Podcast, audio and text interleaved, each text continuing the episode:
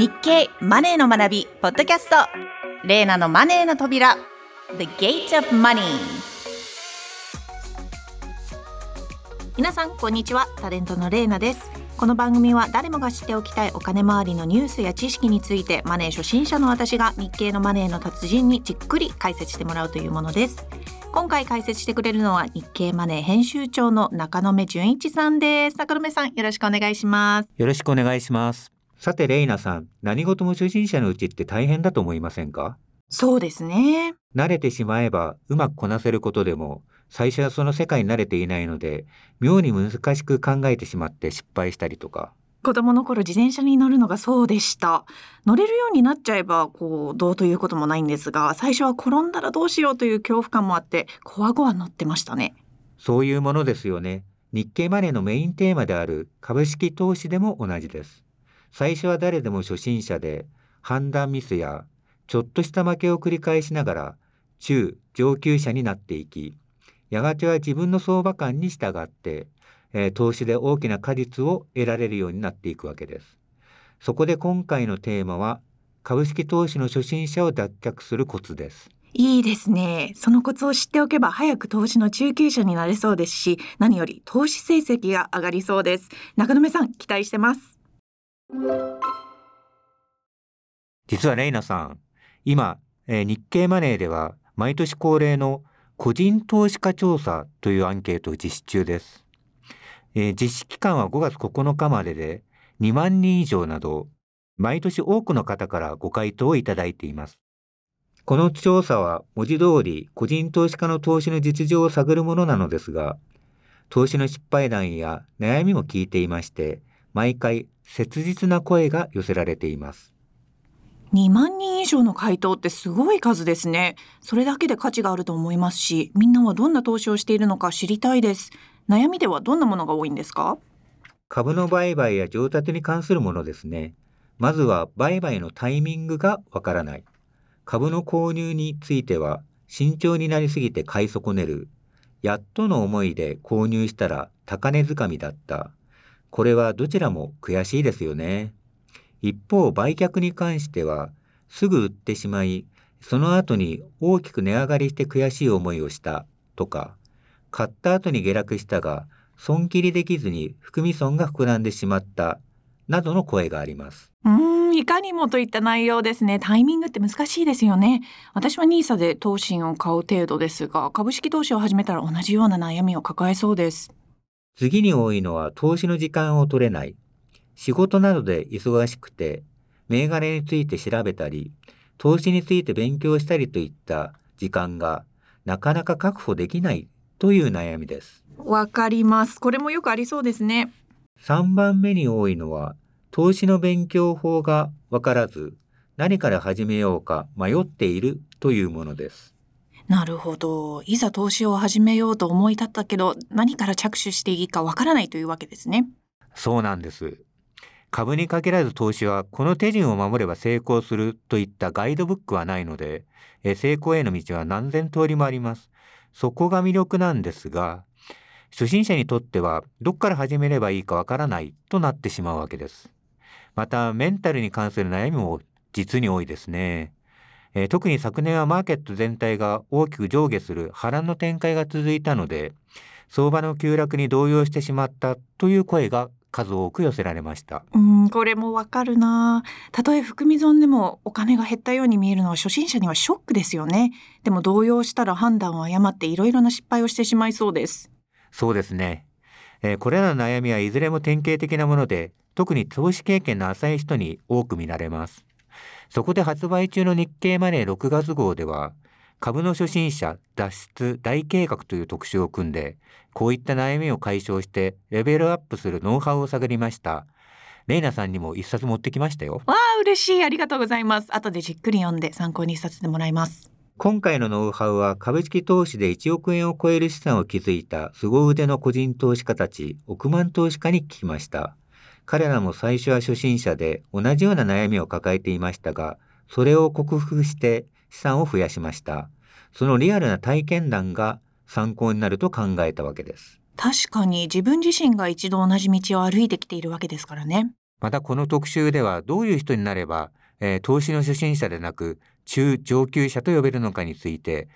えー、億万投資家たちの考えも聞いてみました。へー、どんな条件が上がったんですか？大きくよっつのポイントがありました。はい。えー、まずは自分なりの投資法を持っている人です。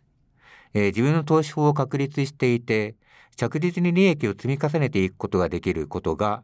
えー、中上級者の第一の条件というわけです。確かにビギナーズラックではなく、どんな相場の中でも自分のスキルで結果を出せる人が中上級者と言えるそうですもんね。そうですね。えー、次は失敗を生かせる人です。えー、中上級者でももちろん失敗することはあります。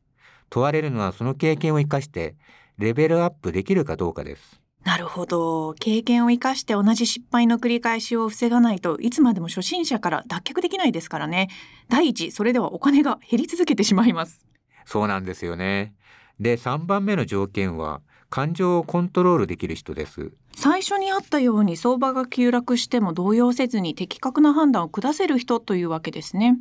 急落の恐怖だけではなく、損をした時の悲しみ、喪失感なんかもうまくコントロールできないと長く投資を続けられませんからね。その通りです。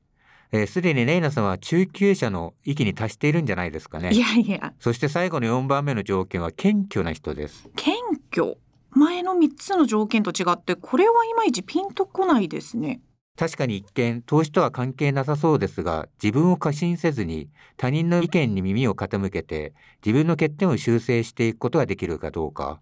えー、こうした姿勢も、えー、中上級者の条件だと優れ手たちは考えているんです。そう聞くと納得がいきます。ではそれらよっつの条件を兼ね備えた投資の中上級者になるためにはどんな取り組みが必要なのでしょうか？はい、問題はそこですよね。そこで億万投資家たちに初心者を卒業するためにやったことを聞いたところ、最も多かった回答は情報を収集するでした。回答者の一人は何が重要な情報なのか、投資を始めた頃は判断できない、だからあらゆる情報を取り入れるようにしていたと語りました。情報収集と分析ですか。私これは得意な方かもしれないです。若い頃も中東の海賊の口座を見張って資金の動きから彼らの活動を分析したりしてたんですよね。ああ、そうなんですね。今の話のように多くの投資情報に接する中で、どんな情報が業績や株価に影響を及ぼすのか、それがわかるようになってきます。つまり次第に情報のシャワーの中から注目しなければならないものを見分けられるようになり、手にした情報をもとに投資の判断を下せるようになっていったそうです。なるほど。情報を収集するの次に多かった回答は何ですか？それは自分なりの投資スタイルを確立するです。へえ、でもこれは簡単ではないですよね。億万投資家たちはどう確立したんでしょうか？それは上手な人の真似をしたそうです。はあ。えー、これは投資に限らずスポーツや仕事など様々なことに共通する上達の極意なんじゃないでしょうか。とはいえ、投資の場合は上手な人が身近にいるとは限らないですよね。その通り。そこで凄腕の一人は、えー、ブログや エスエヌエス で情報を発信している個人投資家の中で、この人は売買が上手だな、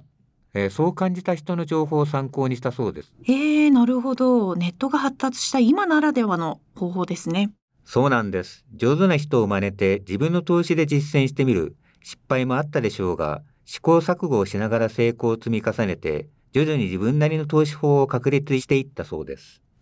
では先ほどの投資で感情をコントロールできるようになるためにはどんなことを実践されているんでしょうか？マインドを鍛えるっていうのはハードルが高そうですね。これも投資に限った話ではないですが、やはり場数を踏むことですね。スポーツの試合でも仕事のプレゼンでも、最初は緊張して思わぬ失敗をしてしまうものです。えー、経験を積んで慣れてくれば平常心で臨めるようになると思います。まあ私なんか未だにこのポッドキャストで、えー、随分噛んでますけれどね。いやいや、皆さんは経済記者で喋りのプロではないですからね。皆さんよくやっていらっしゃると思いますよ。いやー、そう言っていただけると助かりますね。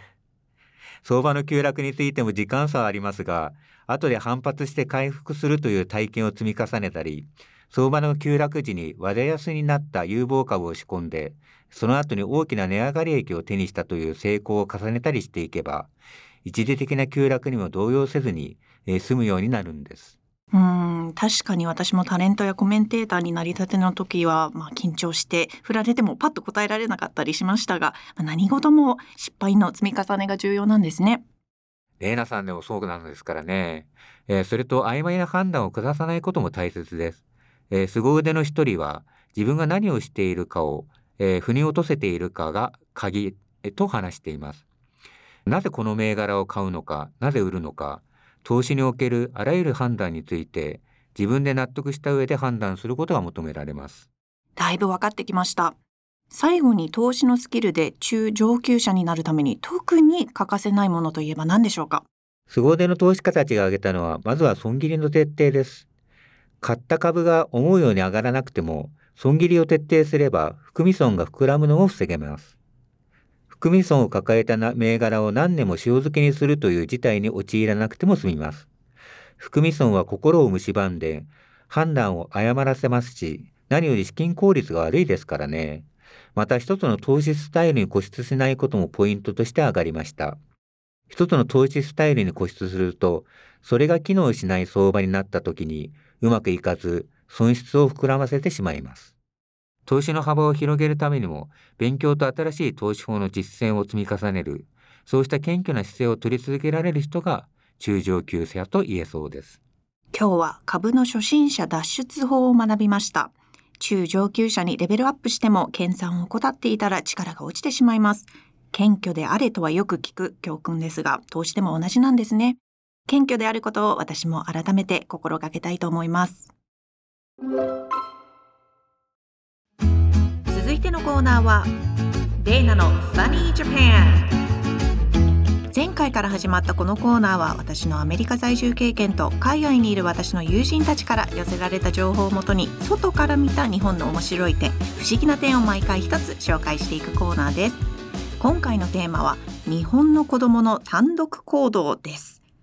小さな子どもが買い物に行く様子に密着した日本のテレビ番組、初めてのおつかいがNetflixで見れるようになり、世界的に話題になっています。なぜ日本では子どもが一人で買い物に行ったり登校したりするのか、そういう習慣のない海外の人たちは不思議に思うからです。中野さん、これは自発的に行動する子どもを育てるための教育の一環なのでしょうか。どうなんですかね。初めてのお使い、あの非常に可愛い子どもたちが出てきて、頑張ってお買い物に行く姿が可愛いですよね。だってさんさいとかよんさいの子供とかも行ってるんですよ。もう海外、特にアメリカだとありえないですね。むしろ自分が子供の時は自分一人で買い物とか、まあ、よく行かされてたので。行ってたんですね、えー、逆に言うとあのフォレストガンプとか見た時に、はい、あのアメリカだとこうバスが迎えに来てみんなでこう乗り込んでいくじゃないですか、はい、ああいうのが逆にこっちは不思議に思いましたけどね。ああ、なるほど。そうですね。アメリカは大体、えー、あの両親に送り迎えしてもらうか、スクールバス、もしくはまあ近ければ歩く子もいますが、自転車に乗って行ったりとか。でも大体は車かバスですね。なのでこうさんさいとかよんさいとかごさいの子供がこう歩いて一人でお使いしてるのを見ると、なんかちょっとドキドキしてしまいますし、私はちょっとあのなんか警察呼ばなきゃいけないのかなっていうハラハラしちゃいますね。ただ私もちょっと違和感を感じたことがあって、はい、私が通った中学校高校にですね、小学校もあってですね、で自分にもし子供が生まれた時に小の小学校をですねお受験されて通わせたいなと思ったことがあって、でもよく考えるとそこの小学校に通ってる子たちってみんな一人で電車とかバスに乗って東京都内から学校のあるところに集まってくるんですよね、はい、でまあ、その小学校だけじゃなくて、まあ、私立とか国立とかの小学校に通ってる子どもってみんなそうじゃないですか。ちっちゃい、えー、小学生の子どもがランドセルを背負って一人でこう通勤電車に乗ってるわけですよね、はい、それって自分の時はそんなに不思議に思わなかったけど、自分がもしこの子の親だったらやっぱり心配だなと、あ、思いますか？いうふうに思いましたね。なるほど、そうなんですね。でまあ、私は子供いないんですけれども、義理の弟夫婦にですねよにん子供がいて、はい、ちょうどまあ今幼稚園と小学校に行ってるんですけど、で義理の父親が自分の娘とか息子には一人で学校とかに通わせたけれども、今は な, なるべくそういうことをしたくないって言うんですよね。でその理由っていうのがやっぱり日本も結構なんていうんですかね、今そういう子どもたちがなんか行方不明になったりとか、はい、まあ、連れ去られてみたいな事件がありますよね、はい、えー、そういうのがあこうあってちょっと意識が変わってきたということもありますし、やっぱりそのそうは言っても昔は結構コミュニティ、えー、妻はあの長屋みたいな感じのところに住んでいて、はい、えー、近所の人たちがまあ、入れ替わり立ち替わりそのこう長屋にいる子どもたちの面倒を見ていたというところで、まあ、結構そういう、まあ、あるところでみんな顔見知りとかで、私の場合もよく一緒に、まあ、最初は母親と一緒に魚屋さんとか親屋さんとかに行って顔と名前を覚えられてよく声をかけられていたので、やっぱりそういう、こう顔見知りがたくさんいる、えー、この町全体で育ててるみたいなそういう意識があって、でそれでまあ一人で買い物に行かせてた、まあ、ということあると思うんですよね。まあ場所にもよるかもしれないですよね。大都市とかだとやっぱりこうお隣さんとの関係性とかやっぱちょっと違いますよね、地方とかに比べると。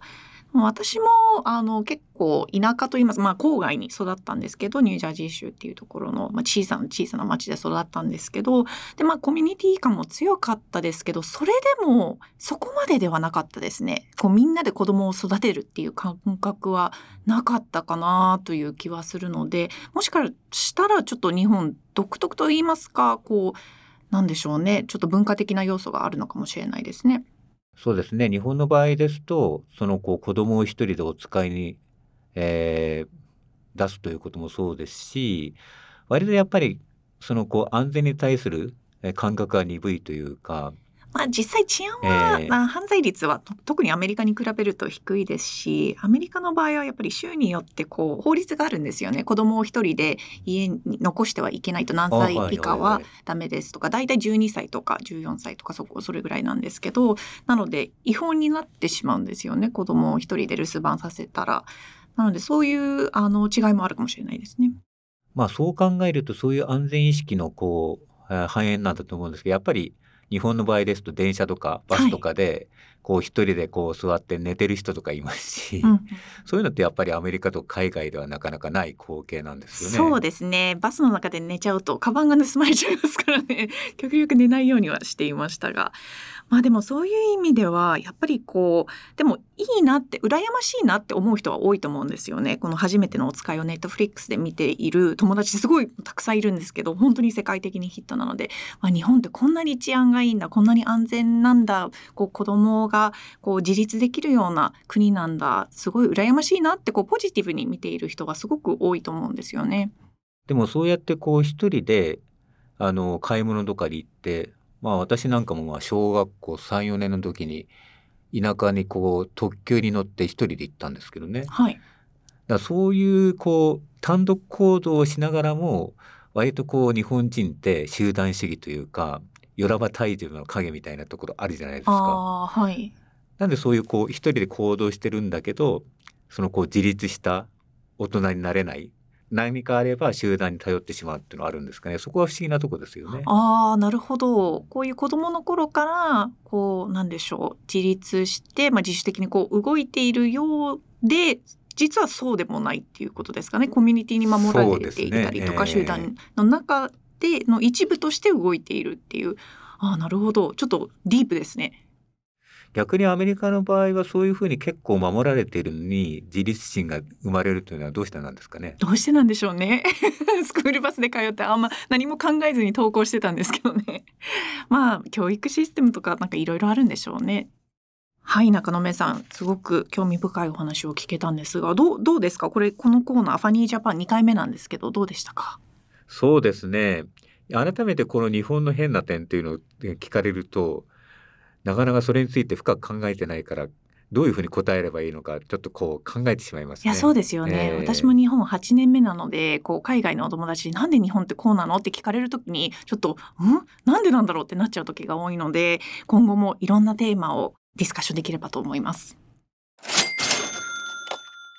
日経電子版のマネーの学びではこれから資産を増やしたいというにじゅう代からよんじゅう代の皆さんに向けた記事を多数用意しています。最後に私たちが作っている紙面の特集もご紹介します。しがつにじゅうくにち付日本経済新聞朝刊マネーの学び面のトップストーリーは Z 世代狙う投資詐欺、エスエヌエス や エフエックス アプリを悪用。日経ベリタスしがつさんじゅうにち号のカバーストーリーは、乱気流に負けない米国株。日経マネーろくがつ号の特集は、厳選成長株高配当株ベストろくじゅうです。紙媒体も合わせてよろしくお願いします。